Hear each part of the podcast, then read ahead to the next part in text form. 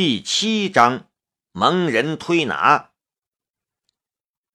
到中午了，走吧，吃饭去。看看时间，陈伟起身相邀。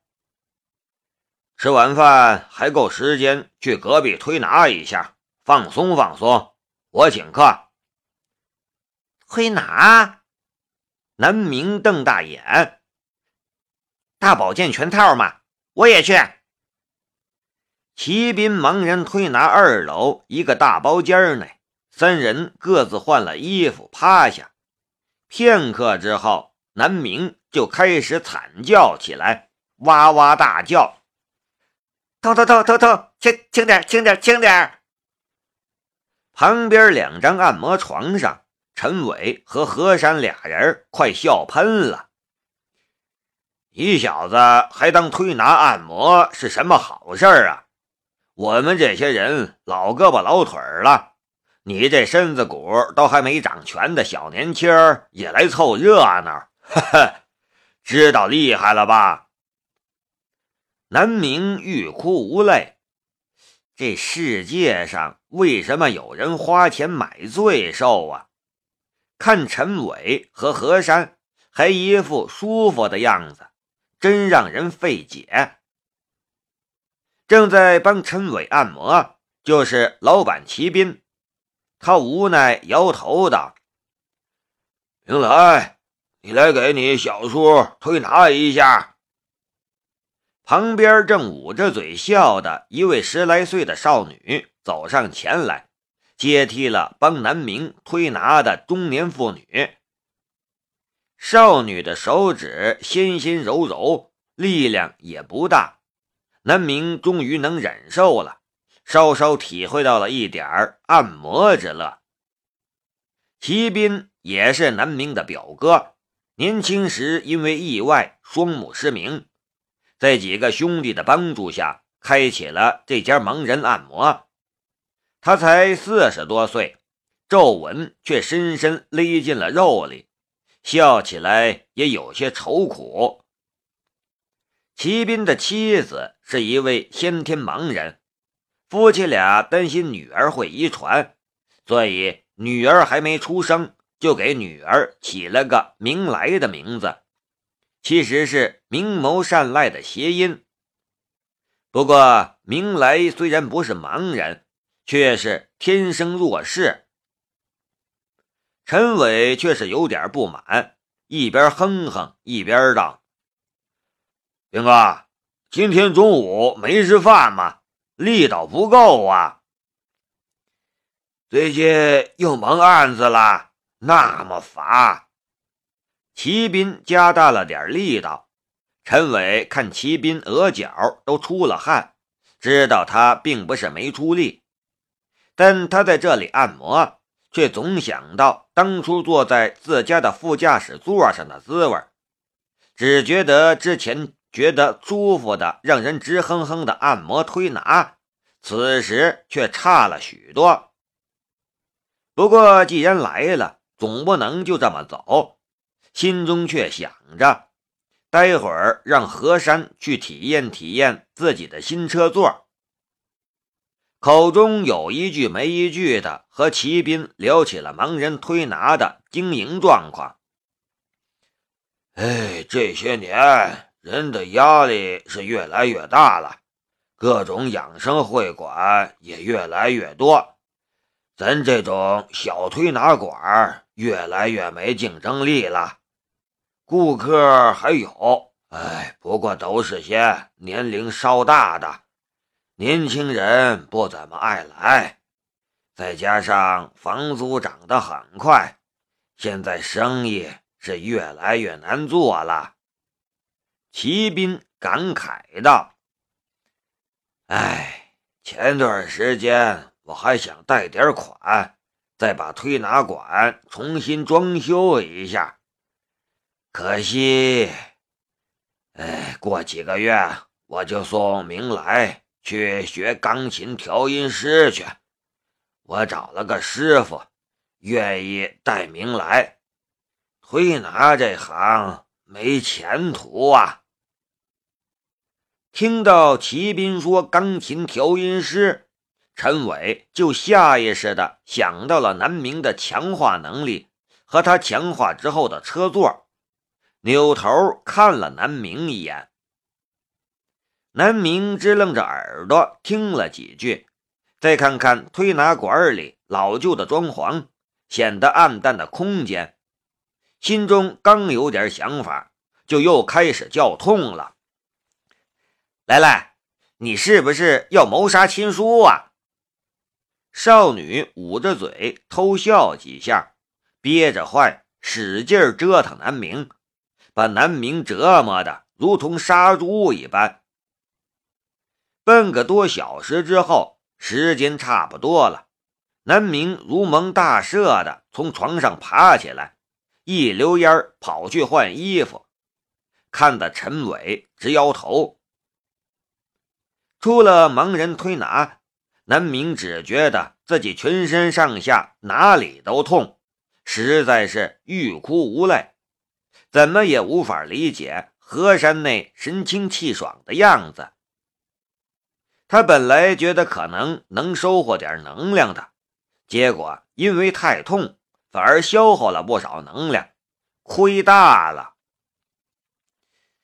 兵哥这店竟然能开那么多年，我看这手艺也很稀松嘛。一边走，他还一边嘀咕。陈伟笑着直摇头。何山道：“你等什么？兵哥的推拿手艺已经很正宗了，给他推一下，全身都舒服了。每次出完任务，我都要来让兵哥帮忙推一下，才能睡着。”原来你不是来看我哥的呀？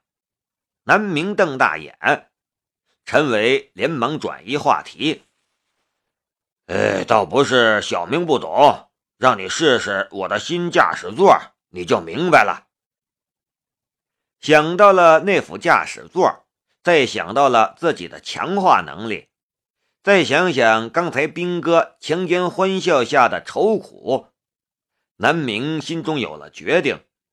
和陈伟对望了一眼，你成了。陈伟很担心南明的身体，问题不大。南明道：“不用像车副座那般效果拔群，只要稍有效果即可。”陈伟心中感动，南明自己那点能量，小心翼翼捂着，不敢用。但是用在帮助别人上面，却几乎从不犹豫。难怪大家都喜欢这个表弟。三个人刚刚回到派出所，就听到院子里传来了骚动声。陈伟抬眼一看，顿时爆了粗口：“我操你，梁建强！”梁建强是县局局长的名字。他和陈伟关系还算不错，就算是如此，两人毕竟是上下属关系，大声骂娘这种事儿也是不妥。不过，当南明看到梁建强在做什么时，顿时大怒，一句粗口也爆了出来：“我操！放开那辆车！”派出所后院里。